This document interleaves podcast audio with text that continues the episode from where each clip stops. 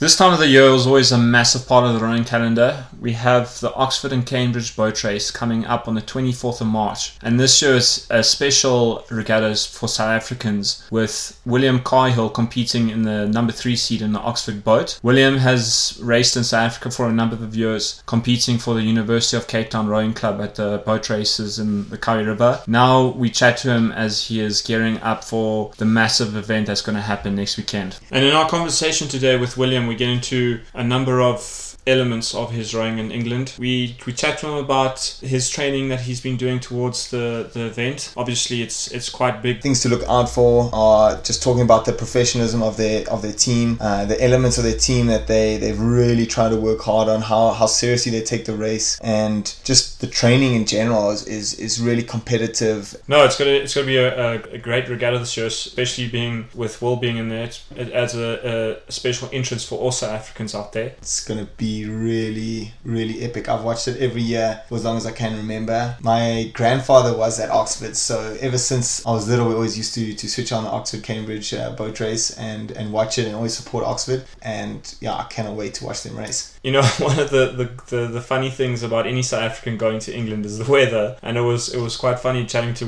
uh, William about how he adapted to the, the weather on the other side there it's so different to a, to a normal 2k race that uh, there are a lot of little elements that they they, they completely focused on and, and which we would not even think about, I think. And another unique thing about this regattas is that Oxford and Cambridge just race against each other, and this is what they train through the whole year. So catching up with and just talking about the psychology and the attitude that they approach to the rivalry and how that permeates in their training and their daily lives in the UK. Yeah, I'm getting the balance between really worrying about your boat, your performance, and your training, and also really wanting to beat the the opposition. As you said, there's only two of them, so I think it's very easy to get caught up in this like huge rivalry between Oxford and Cambridge. You can follow Will on Instagram. His tag is Will ZA, and you can also find him on Facebook on the same name. Uh, we really love to hear your your input on the on the show, any ideas that you have, and really keep an ear out for the next few weeks because we have some really exciting shit coming your guys' way. Yeah, so we have up to this point just been chatting to South Africans, but we're looking to expand the horizons and start chatting to a couple of international members of their own community. So really stay tuned for those amazing episodes yeah, and if you have any ideas of, of athletes you really want to hear from, hook us up with the with the with a message, comment on one of our, our pictures. It'd be really really cool to to hear who you guys want to want to hear from, and uh, then we'll try and uh, get that interview done. If you want to get hold of us, uh, find us on Instagram at uh, the Row Show SA. The email address is at the Row Show SA at gmail.com. Lawrence and I thoroughly enjoyed recording this episode, and we trust that you guys will really enjoy this episode and, and chatting to you know almost a different aspect aspect of rowing. Anyway, we've said our piece, and I hope you enjoy the rest of the show. Yeah, boy. Enjoy the show. Welcome to The Row Show. We are your hosts, Lawrence Brittain and Jay Green. This is a podcast where we're going to be going into everything related to sport and performance, and we're also going to talk a bit about rowing in South Africa. It brings people together, it breaks down barriers. Yeah, right. My passion winning to be the best. Being the best is something we strive for. crucial role in South Africa. Passion. Great passion, fiction, gold, ultimate goal. Glory, relentless training, pain. Pain. How's it going, guys? On this episode of the Row Show, we're going to be chatting to Will. Um, with boat race coming up, we thought it would be a great opportunity to chat a bit about the occasion, and we're very lucky to be chatting to Will, who's competing in the Oxford boat in the number three seat. How's it going, Jake? How's it going, Lawrence? Um, thanks so much, and, and, congrats for your show as well. It's pretty epic. I've listened to some of the stuff, and it's, it's really interesting and great to have a listen to, to a lot of the athletes and the coaches around the country. Oh. Yeah, it's very cool to have you on. Um, so I think first up, let's get uh, straight into to how the training has been and yeah, so let us, let us know how the training's been going for the, the last because obviously you've been training for quite a while now. Uh, yeah, it's um, I mean, there's obviously two aspects to training. There's the uh, the physical side, developing the physiology, and there's obviously also the, the technical side and making sure the boat's rowing rhythmically and, and everyone's in time. Uh, it's been going well. Um, you know, we, the philosophy of this club is leave no stones unturned. So we're always trying different things and different combinations and you know one lineup changes one week and becomes a new one the following week but it's, it's going pretty well. I think we're, we're pretty confident going in, into the next the final two weeks before the race. Uh, we've had some good fixtures against some good crews. Uh, Oxford Brookes being one of the, the better fixtures, uh, well, one of the better teams that we've raced against. We marginally lost to them, which was a bit disappointing. Uh, but they are a very strong crew, and it was good kind of gauge to see where we were at. That was about two or three weeks ago that we raced them. Uh, but yeah, the training's been going alright. It's been a very, very long process, uh, but I'm pretty happy with where we're at at the moment. And then is the the selection is is finished at this stage? Obviously, by the time there's weigh in and the crew announcement, is that when there's the from a coaching side that the selection is done? Um, to be honest, I'd say the final or the official crew announcement's more of kind of a media ceremonial thing. Uh, so anything can really change after that, and you know, year by year changes. In some years, they've made the final selection three months out because it was pretty clear and obvious in other years, uh, like this year, for instance, I think it's it's been ongoing, and uh, certainly after the announcement, I don't think there was 100% a sense of the crew being finalised, uh, but more or less, kind of leading into the final month, you want to obviously be settling down and getting guys used to each other and used to a certain combination. So I'd say, yeah, the announcement is kind of where the final selection is, but anything can change afterwards. Yeah, for sure. And chat, chat to us about what your um, selection process was like. Did you did you feel fairly confident in your abilities of making the first crew, or was it was a bit was it a bit of a touch and go thing all, all the way through to you know the last the last moment of the of the selection? Sure. Um, well, should I take you all the way back to my first season last year, or should I just start from? No, let's go. No, no, let's go go, all back. the way let's back. go back. okay. Um, yeah. I mean, if I take myself all the way back, I guess I was. Uh, you know, I've always kind of backed myself a little bit, and I was very confident that I could give something a, a big go. I'm, I'm very much aware that you know I'm not the largest person in the world. I'm not the tallest person in the world. So jumping on a program like this, which attracts some of those very large internationals, I was aware that I'd have to be kind of putting in a very big effort if I wanted to be competitive. Uh, in my first year, you know, I rocked up uh, coming from UCT. I'd kind of stagnated at the same 5k time, and uh, I thought it was pretty decent. Learned very quickly that it was way off the mark, um, and so I found myself quite early on in my first year just fighting for a seat in the reserve boat. To be honest, um, uh, early on I was actually in the scull for a bit, and then what we termed the the battleship, which was kind of like four guys who were a little bit out of it. um, but anyway, jumping onto the program and the physiological side of it was really good, and I, I managed to develop aerobically uh, quite nicely in the first two three months. And so I, my five, my second 5k was a little bit better. Uh, well, quite a bit better. I shaved off about 40 seconds from my previous Jesus, PR. that's not It's too quite bad. a it's quite a big jump. yeah, I mean, it's just that the program is so geared towards aerobic development, uh, and you know, no discredit to any of the programs I've been involved in in the past, but it was really kind of very much focused on that. We're not looking at things like 2k sprints or anything like that. It's very much for a long nutritional race. Uh, but anyway, so in that year, I then I guess I found myself competing for a seat in the Isis boats and uh, And and sorry, this is this is this all this all last year, hey? this is all last Yeah, year. still, yeah. so Yeah. 2017 is your first year in the in Uh, at, at Oxford. Uh, that's right. Yeah. So I mean, I joined 2016, and then obviously the next the, the boat race would be the following year. Yeah. Um, yeah, that's right. Uh, and it was a very kind of a very nice Isis boat that I ended up being in. It was a very competitive squad last year. There's a lot of big internationals, a couple of guys straight back from Rio, um, and I was, I was very proud to be in the boat that I was in. And, and from a personal point of view, I think the development physiologically and technically that I went through uh, was quite substantive, and I was really happy about that. I guess coming into the program, I was probably a little bit naive as to uh, what my at the time capabilities were, um, and you, you learn very quickly that there is a standard that you have to match. And you know the great thing is when there is a standard you have to match, I guess you, you can either adapt or die. And, uh, and I, I did my best to try and adapt. Yeah, and then uh, following on, coming into this year, to answer your question, Jake, um, how I felt about it, I always knew it was going to be a tough one for me. Um, again, same thing. You know, I'm not the tallest, biggest guy in the world. I'd, I'd have to really work hard. And I, in, in the summer period, we had about three months off before we started training again.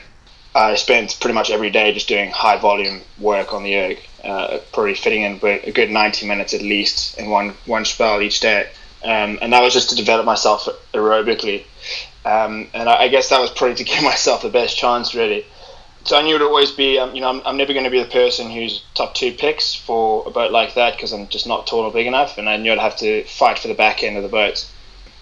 And uh, yeah, this year presented a couple of challenges. I, I had to switch sides to bow side. Just uh, from a, a, squad dynamic point of view, it made sense. Um, I knew it would probably be giving me a better shot at making it as well. So is that something? Is that something you decided to to do because you would have a better shot, or something the coaches wanted you to do? Uh, it was a combination of both, really. You know, I, I, was I was quite aware of what the kind of lineups and the ordering is going to be, and, and, it's quite a brutal system. You kind of it's very clear and obvious what the ranking order is. Uh, not brutal in the sense by design, just by you know the way they're very honest about how things are. But uh, yeah, it, it, was kind of I knew that if I had a, I, I was very I put my hand up basically. Um, we needed to get some guys over. Um, we had a couple of lightweights on, on the bow side, and uh, we needed some more power over. Not to say I'm the most powerful person in the world, but I did represent bringing a little bit of power over to the bow side.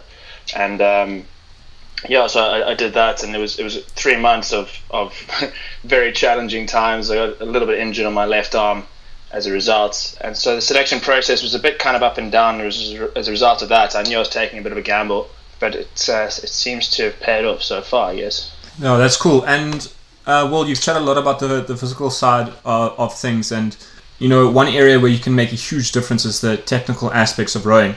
Chat to us about your development technically and what kind of things did you identify early that you would need to improve?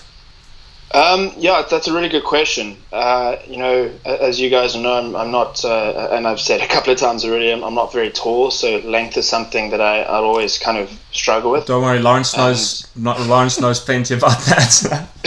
yeah, I'm also not the tallest uh, athlete around.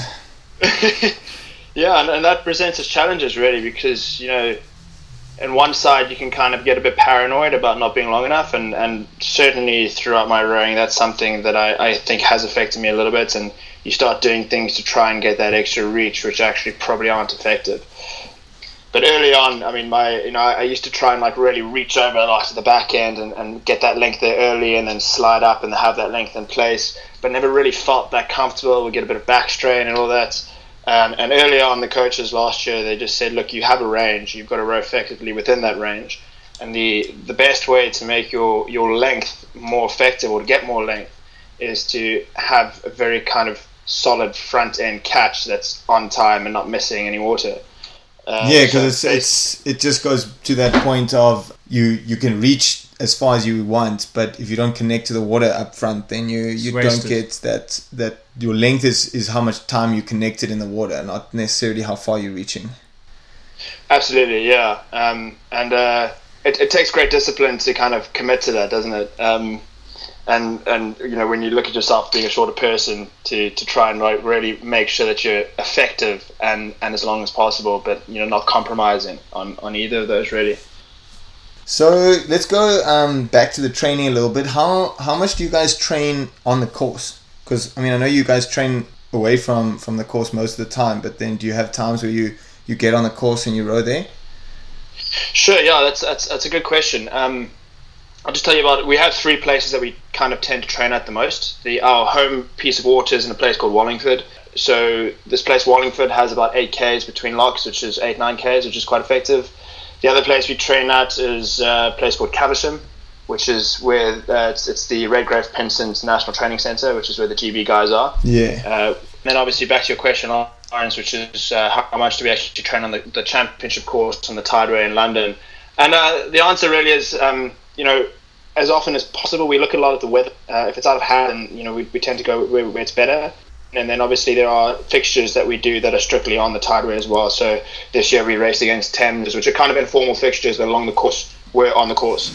Uh, and then you know this coming to the final two weeks now, we're actually leaving tomorrow for London, and we'll spend the final two weeks training on the course, doing a couple of stake boats, uh, start practices, and really just getting used to the water. It's a very difficult body of water to run. There's a lot of a lot of eddies, and there's you know it's, it's a it's a tidal river as well, and it's it's quite a, a thing that you need to get used to. Yes, and the the race tactics probably pay the the biggest impact on of any race in the world. So I would just imagine that there's a lot of talk about the racing line and the course and and and all of those aspects that you you don't really think about when you're racing 2Ks dead straight. Yeah, absolutely. Yeah, um, you know, there's there's two sides. There's the Surrey side and the Middlesex side. Uh, each has their advantages. You know, just like the boat race in South Africa, and you, you've got to be quite strategic about uh, picking which side you think will be most advanced. Um, you know, if you, you know, these days the race often goes to the line or, or close to the line, and so you know, you've got to be very careful of which side you pick to give yourself an advantage later on, or if you want to try and stamp down your authority early on, pick the one that has the early bend for you and try and pull in front of the other crew and wash them down. I guess. And uh, well, you've I mean you've you've mentioned it now the South African boat race. So um, could you could you just explain to the listeners um, briefly about the differences you have found between racing boat race in South Africa and the tactics and the course compared to the UK's boat race? Jeez, yeah. Um, I mean, we can speak hours on end about this. Uh, I mean, for sure, you know, the main difference is, I guess, in terms of preparing for the boat race. If you look at like the, existence of the clubs is purely just to race and win the boat race. So for the good eight, seven months, that's that's all we're really thinking about. You know, back home, it's it's more of a shorter period, I guess. You know, there's a different season, there's a sprint season, and uh, everything we do here is, is geared towards that. So all the training is 100% towards developing the aerobic capacity. Uh, even the the technical side is a little bit more geared towards a long distance race. You know, for instance, in a 2K sprint, you're in the high 30s, 40s on rate the whole way down Whereas here you've got to find like a good settle rate at around maybe 35, 36. I'm not going to say too much more because probably shouldn't reveal. yeah, you don't want you don't want to reveal the the book of secrets. Yeah, yeah. So I'm actually going to be really careful what I say. um, but then the actual the race course itself, you know, I think the South African University's boat race is you know designed to mimic that of of the uh, the Oxford Cambridge boat race. And I think it comes pretty close. You know, the river is very different. Uh, the tideway in London is, is a lot thicker um, there's, I think, you know, there's there are a lot more narrower places on the Kowie than there are on the Tideway, um, so you can kind of almost hit the bank often in, Port Alfred, which is a different dynamic. You can shoot the bridge and all that. But that being said, you know, the margin of error is probably just the same on on the tideway. It's it's just a little bit more difficult to find where the quick water is. Yeah, because like I was, I always think about the difference being and in the South African one, because you're saying the, the river's narrow, the corners are more important. So you gain a lot more advantage quickly around the corners on the Kowie. Whereas on the Thames, that flowing water is more important. So to be in the stream and to be to be getting that uh, advantage for the long time in the in the stream around the corner, that's where. And so the race often on the Thames goes on for much longer, whereas on the Kowie the race can be over in the first two Ks really. Yeah, you're absolutely right about that. Um, you know, and, and especially in the Kowie, I think if you if the race goes on to lady start, you're in for a very interesting corner or round, aren't you? Because there's often crashes right there. Aren't yeah, because yeah. the corner is just they they're so much narrower and so much tighter. Yeah, I remember back at UCT, we always hoped we'd keep you guys to that corner. I think you just pipped us every time, and then the race was more or less kind of in your hands. Yeah, no, that that first two K strokes can get quite nerve wracking. the 2014, the 2014 race especially, I've never been so nervous before in my life. yeah. Well, talking about the start, how important is the start of the boat race for you guys, and to get up and, and get that mental advantage? Yeah, it's, it's, it's I mean it's that's a very good question as well. The start is unlike anything. Uh, the actual first stroke is unlike any any other race in the world. I think. Uh, you know, you're stationary, you've got stake boats holding you down, and you've got this tide pumping underneath you. And, and the tide really is pumping very fast, you know, so much so that if, if you were to fall in the river there, it's actually quite a dangerous thing because the tide's moving so quickly. Um, so you, you, you're sitting stationary, and I'm sure you don't, guys have noticed. Don't be so line. British, Will. I'm sure you'll be okay. It's just a bit of water. very cold as well, I'll tell you that. You don't shock. Um, but but uh, you're sitting you're sitting in front stops and you've you've actually got your blades uh, feathered on the water, slightly angled up so that the tide can pass underneath it. And uh, when the umpire calls go, uh, you very much you square up your oar as fast as you can, and keep your body as rigid as possible because the current's going so fast. If you're not rigid, then you'll get pulled almost like right forward beyond front stops, uh, well full length. Um, so that's that's quite a unique aspect. That's something we have to practice quite a bit in the coming couple of weeks uh, to get that right and on time. And uh, it's very interesting. The first few times that I practiced it last year, it was everyone was absolutely nowhere, and it's, it's kind of it's an interesting one. You're picking up a load of water all of a sudden from a stationary position, Uh, the nice thing though is they kind of gets you connected quite easily, so you don't have to worry too much about that. Uh, but to kind of answer your question, Lawrence, um, about how important the start is, it's it is it is obviously very important. Um, you know, as you noted before, the race does go to the line more often than it does in the South African boat race. And uh, I guess the most important thing is not to ever, you know, to expect any outcome really. Starts can sometimes be quite variable. Sometimes you go down. Last year, um, my reserve crew in the Isis boat, we went down by three quarters of a length, and uh, we knew they had a fast start. And I, I, just remember thinking to myself, well, we've we've trained for this, we've prepared for this. If anything, they've kind of overspent themselves, and we're in a pretty strong position. Uh, so I mean, the, the start is very important. You know, everyone wants to be up on the starts, uh, but we, we do certainly do more so than I think than in the South African University Boat Race. We prepare for, for the entire race, uh, not just the first two Ks. Yeah, and uh, well, you, you you touched a bit about it earlier. So one of the great things about South Africa from a rowing perspective is the weather. We don't we don't have to deal with incredibly cold winters, or you know we don't have to worry about just very temperamental conditions. Chat to us about you know your your adaptation to the weather in the UK, because I mean we all know that it's it's it's at times it's not ideal. uh, yeah, I mean that's putting it lightly, I guess. um, I remember very clearly when I, you know, back in South Africa at, at Misverstand when we train out on the weekends with UCT, you know, there'd be a, a, cold morning every now and then, and I'd try and wear leggings to keep warm, but I, I just couldn't do it because it's kind of getting in the way, and then after five minutes you overheat. I've gone to a stage now where I, I'm kind of I, am not used to not having leggings. I kind of I'm very used to having them, and they keep me happy because they keep me warm. Uh, it's, it's uh, it is different. It took me a while to adapt, to be honest. The, the biggest thing is the sun. It's just there's not much sun going around. But the nice thing with rowing, obviously, is is it gets it forces you outdoors. I think the majority of other people who don't have something that forces them outdoors, uh, you know, they just sit indoors the whole time, and, and it's it's a bit average. But at least the rowing, you know, if the weather's even if the weather's not great, it forces you outdoors, which I think is really healthy.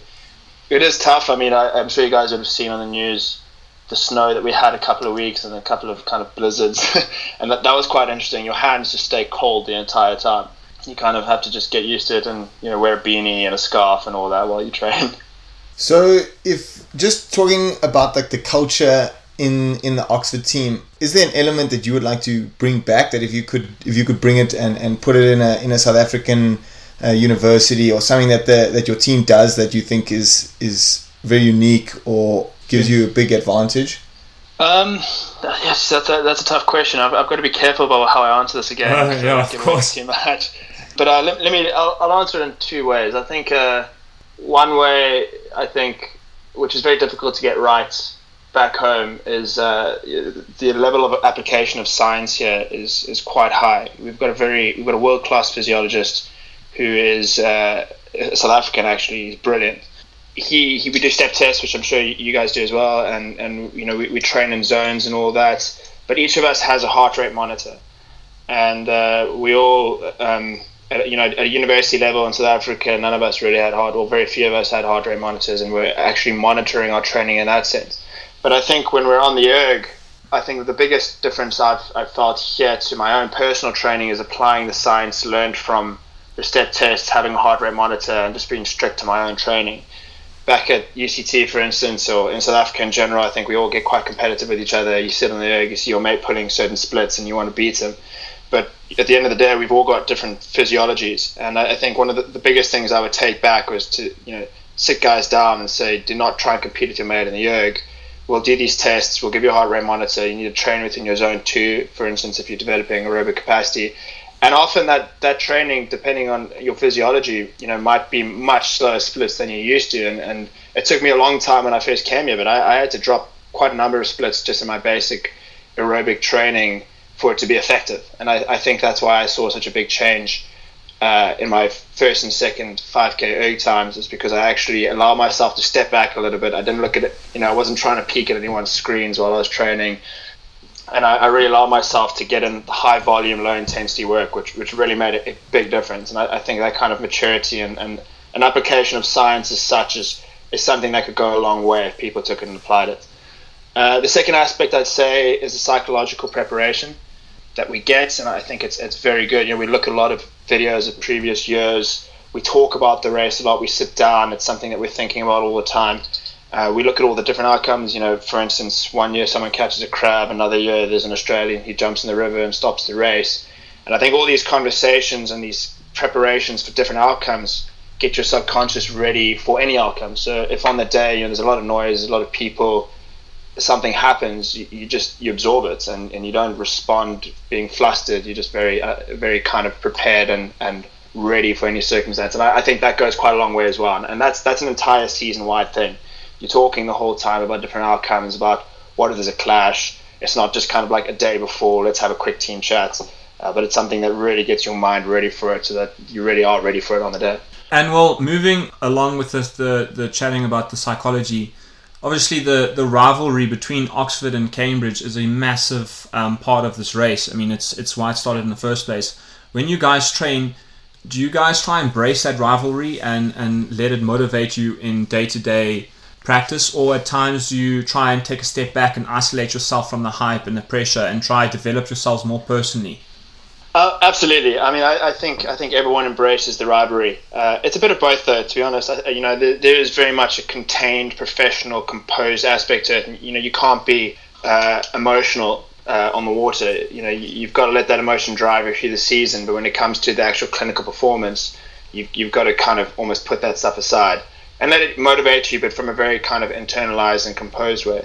But but in terms of uh, developing and embracing the rivalry, I, I've you know I felt that more so here than I even did back home. You know, like back home, you know, I'd see you guys at regattas and you know, we'd go in chats and we'd say what's up. It wouldn't be too long because obviously we were racing each other, but we at least kind of acknowledge each other.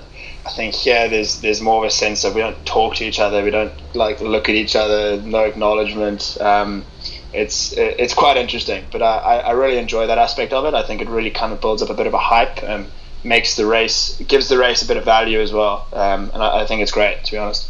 Yeah, so I want to go back because uh, I mean I really like what you're saying about the.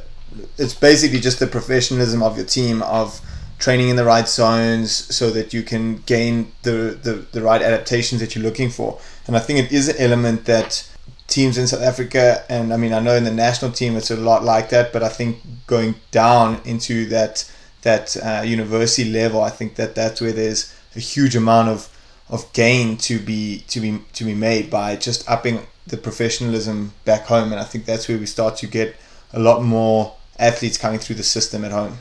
Yeah, yeah, absolutely. Um, you know, it's, it's obviously it's it's uh, at the university level and at a school level even. Well, I guess at a school level, you're kind of more looking for guys who are highly motivated, and so pushing hard is probably a sign of that. But uh, at the university level, for sure, um, the, the problem obviously the limitation is, is endowment, and, and if there isn't enough money to do these kind of tests for everyone to be able to monitor these things, take blood samples, then you are limited in that sense. But that being said, I mean, it takes a quick Google search to read up on heart rate zones, training zones. There are pretty generic ones that most people should be able to follow.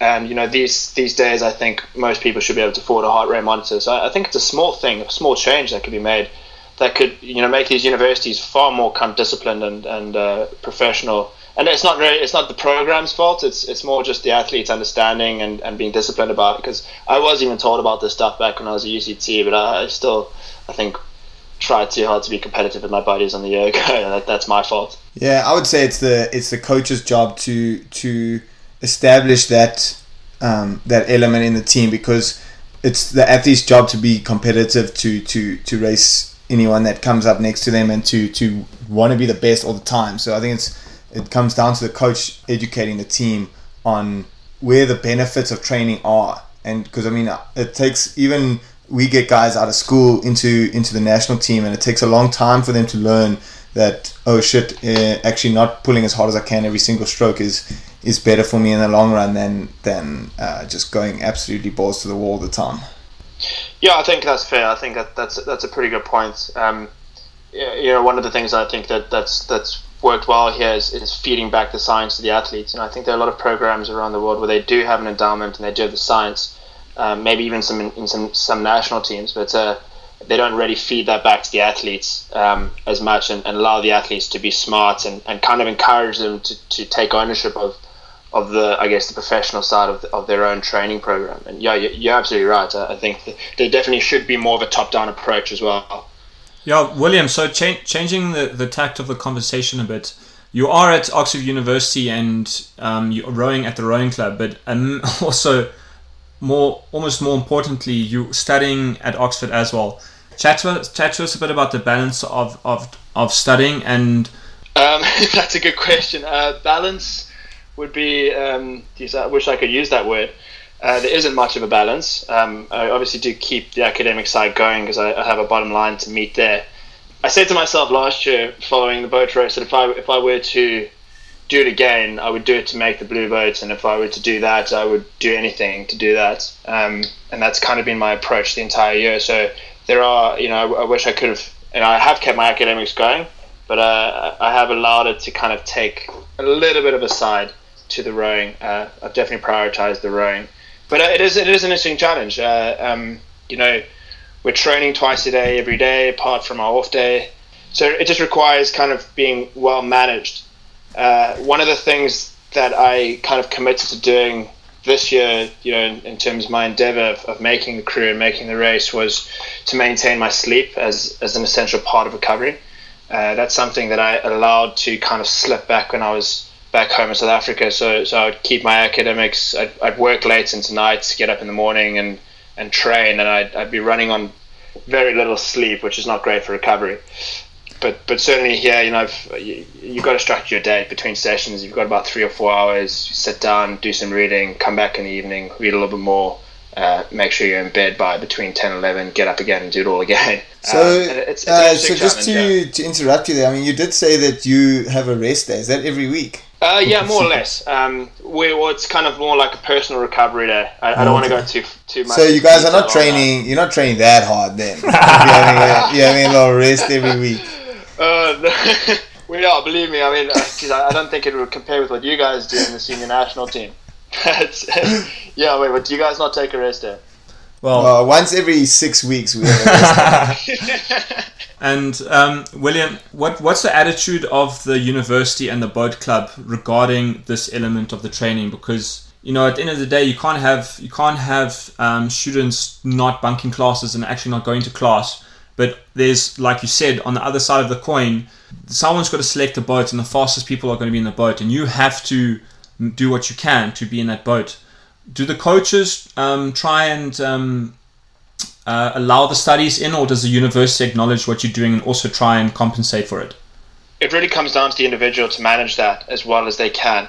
And you know, obviously, the, the coach is, is never going to. If you've got you know, I don't know, a tutorial that's important or a lab session, and you tell the coach like I can't make this afternoon session, he he's very supportive of that kind of thing. But at the end of the day, if you're doing that three times a week, you're not putting yourself in a very strong position um, and it's more likely you're not going to make the cut or, or, make the team that you wanted to make. And we kind of put pressure on each other. It doesn't come from the coach. The coach is very kind of very respectful of that side of it. Uh, we it kind of comes more from the guys within the team. We work very hard to shift our timetables around. The nice thing about the program in, in Oxford is, well, certainly from an undergrad point of view, is, is that the tutorial system is very intimate. So, for instance, often I'll have one-on-one tutorials with my tutor and I can shift my time quite easily to a time that's suitable. Uh, so, so from that point of view, it's, it's, a lot more flexible than what I was used to back home. You know, where we've got a very rigid and strict time of tutorials you have to make. You do have to make your tutorials, which is, which is important, and, and the university does maintain that. They won't allow us to kind of miss things, uh, and you will get kind of kicked out if you don't maintain some sort of academic performance. But certainly, I, I think you know if, if you if you're doing a degree that is very time intensive and doesn't allow you to make the training, uh, you're not really in a position to be able to be competitive in the team. And, and I think it's down to the athletes really to manage their time. Okay, sounds very similar to our tax system here. oh, I wish. Um, I want to ask. So obviously now the race is coming up. What are the big uh, challenges you think you're going to face um, from Cambridge? And yeah, how do you think that? Uh, how, how does the team perceive the race as, as, as playing out? Yeah, it's uh, I mean they're a big big crew this year. You'll see on the on the website. I think they've got about a, four and a half kilograms average on us. Yeah, and uh, six so centimeters on height as well. Yeah, quite a bit taller than us as well. You know that, that presents a challenge. Obviously, I think pushing on from five kilograms and higher, that's when you start to look a bit dire. So fortunately, we're beneath that number. They're a good crew and they've, they've had some good results this year. I think they're very confident. But you know, we've we've had equally good results. Uh, we are a smaller crew. Oxford has got a history of lightweight crews punching through and winning. So you know, we, we're taking that history and that legacy with us. Um, and you know, I'm, I'm just really excited. I, think the fixtures that we've had between you know us and Brookes and Cambridge and Brookes and us and UL and, and Cambridge and UL reveal that uh, it seems like we're pretty level at the moment. So hopefully we're in for a, a crack of a race. And I, I back my crew to the end of the world, and I, I think we're going to have a crack of a race. Uh, but we certainly are aware of the opposition. We, we know what they are like. They've got the monster in the four seat James Letten. Uh, I don't know if you guys seen. He's the tallest Yeah, guy we- to a race. We had a we had a we had a little bit of a, a laugh at how massive this guy was. Yeah, it would have actually been quite funny because they've they've buckets rigged him to have him following one of the other bow siders. But if they hadn't done that, uh, he and I would have shook hands and weighed in next to each other, which would have been quite comical. I think there would have been a, a, a larger than twenty k kilogram difference between the two of us. So I take it you've watched uh, quite a bit of boat races in the past. Are, are there any any of them that stand out for you, or any of them that you would like to try emulate? For sure. Um, you know, what was it? I think it was the 2003 boat race. Yes, that was with the brothers. Yeah, um, you know that's that that just says it all, really. You know, no matter where you are, things can change, and uh, it's. I think that kind of race is the kind of one we should all think about the most because it really resembles that it, it can go down to the line and it can be really, really tight over, over what pretty much is a 6.87k stretch of river. That one's a big one. Um, 2015 one is a good one. I really enjoy watching that. Uh, that's where Stan Louloudis was stroking it. Yeah, that was a Um, really class performance from Oxford that year. Yeah, it was. It was. I mean, that was an all-star team, and uh, I just think that the quality of rowing, the rhythm, the style that they were going through, all the way through from start to finish. I mean, if you look at like Stan Louloudis, he's he's like a metronome. He's just so on it, and it, it's just a, a very good display of rowing. So I quite enjoyed that one. Well, I really, say there's- I really hope that your your race ends up like that and is is is really uh, one one way one way traffic down the down the course because that'll be great. I've been an Oxford I- I- fan always, not only uh, since you've been racing there. Because my grandfather raced at, oh, not even a race, but he definitely was at uh, Oxford, and yeah, really, really cool to to see a South African representing in the crew there. Thanks a lot. So, well, after this, what what are your plans for the future after you finish this this year's boat race? Do you have another Do you have another year of studying, or what, what's going to happen? Um, Jake, yeah, I'm, I'm not sure yet. So this is my final year of studying, and I'm still kind of planning out the future from here. Uh, yeah, I can't. I don't, really have that much of an idea, so I can't really go into much detail on that. I'm afraid. Yeah, and we know what it's So- like when there's when there's a big race coming up. Then there's nothing beyond that race. Your your life ends at the the start of the big race, so you can't really even Yeah. worry about anything that's happening afterwards. Yeah, exactly. Yeah. Okay, well, and then we're going to move into uh, quick fire questions. These are questions that we Ooh. ask every guest on the show. Well, you Um, said he's yeah. listened to the show, so I'm sure he's heard some of Yeah, the, of course. the So quick fire I, I've, questions. I've taken it you've heard some of the quick fire questions before. I've heard a couple. Yeah. Yeah. So so starting so starting out, if you had to rate if you had to race any boat class at the Olympic Games, which one would it be? The eight for sure. Uh, yeah, I've always loved the eights. It's it's where the boys are at. Um, you know, I think it's just it, it's a great atmosphere. It's a, it's always great to have a big team, and I, I just love that that part of, of the the racing environment. Okay, and then our next uh, quickfire question is: If you could choose any three people from from any time or anywhere in the world uh, to just row in a four with, uh, who would those three pe- three people be? Yeah, uh, I'd say Rob Waddell as one early inspiration of mine. I, I want to change my Facebook name on on to Will Waddell Cahill. That's great. has to be one. Has to be him. In time, another two. Let's think. Jumping a four. Stan Louloudis, I think, would be one, just because we'd put him in the stroke seats and it would be unreal. Um, I, I really, really think he's he's an exceptional oarsman, um, and uh, I- think it, it would make things a lot easier for us to find that rhythm. Uh, final one. See, I'm deliberately not picking South Africans here because I don't want to make any enemies. Let's think. Yeah, I guess it'd probably be down to between Bond and Murray. We'd let them trial for a seat in the boat. yes, that would be. I think that would be interesting putting the two of them against each other. yeah. Well, presuming that they can both row either side, I guess. Yeah, and well, moving on to the next one. Uh, what is your favorite rowing race that you find yourself watching over and over again? Um, the lightweight four from from London, where uh, our boys took it, is is a cracker to watch. I love watching that. Uh, yeah, I'd say that's it. That and the 2003 boat race are the, are the two things I enjoy watching the most. Yeah, those are really good Yeah, picks. those Those are, are definitely high up. Both of those races are some of the best rowing races from all time. So you're doing very well there Uh, yeah, cheers. with your choices. Then I don't know if you want to give it away, but we would really like to know your your your PBs or PRs on the on the erg. And you say that you've taken a huge chunk of time off your 5k, so we'd love to know what that is. um, jeez, yeah. So for my my 5k, I'm down in the in the the 16 teens. Uh, I'd hope to be a bit lower than that now. Uh, my 2k uh, is around kind of close to six. Just I don't want to give too much away. You're getting pretty quick there, Will. Getting close to six minutes on the 2K is quite impressive. okay, and then the last question is if you had to choose a different sport to go to the Olympics, what sport would that be and why? Um, so having listened to AJ's podcast, it's exactly the same answer. And seeing as they're introducing surfing, it would hands down be surfing.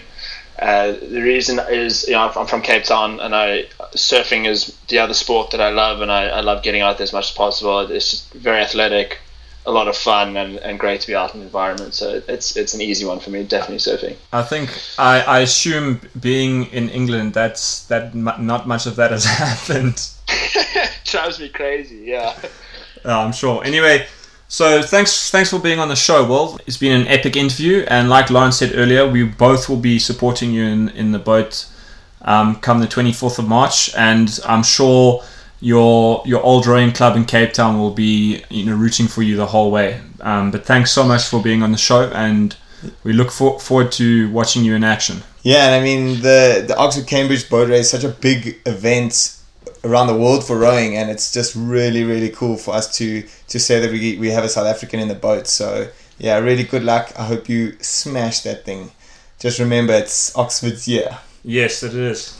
Uh, no, I just want to say thanks so much for having me, and uh, and and you know, it's it's really great what you guys are doing. I think this show is fantastic, and uh, I really, you guys are doing great stuff for South African rowing. So thanks so much for for having me on here and for creating these things. You know, you guys have both been doing a lot, not only on the row show but off the row show as well, and it's it's really great to get the brand out there. So so thanks a lot and well done on that.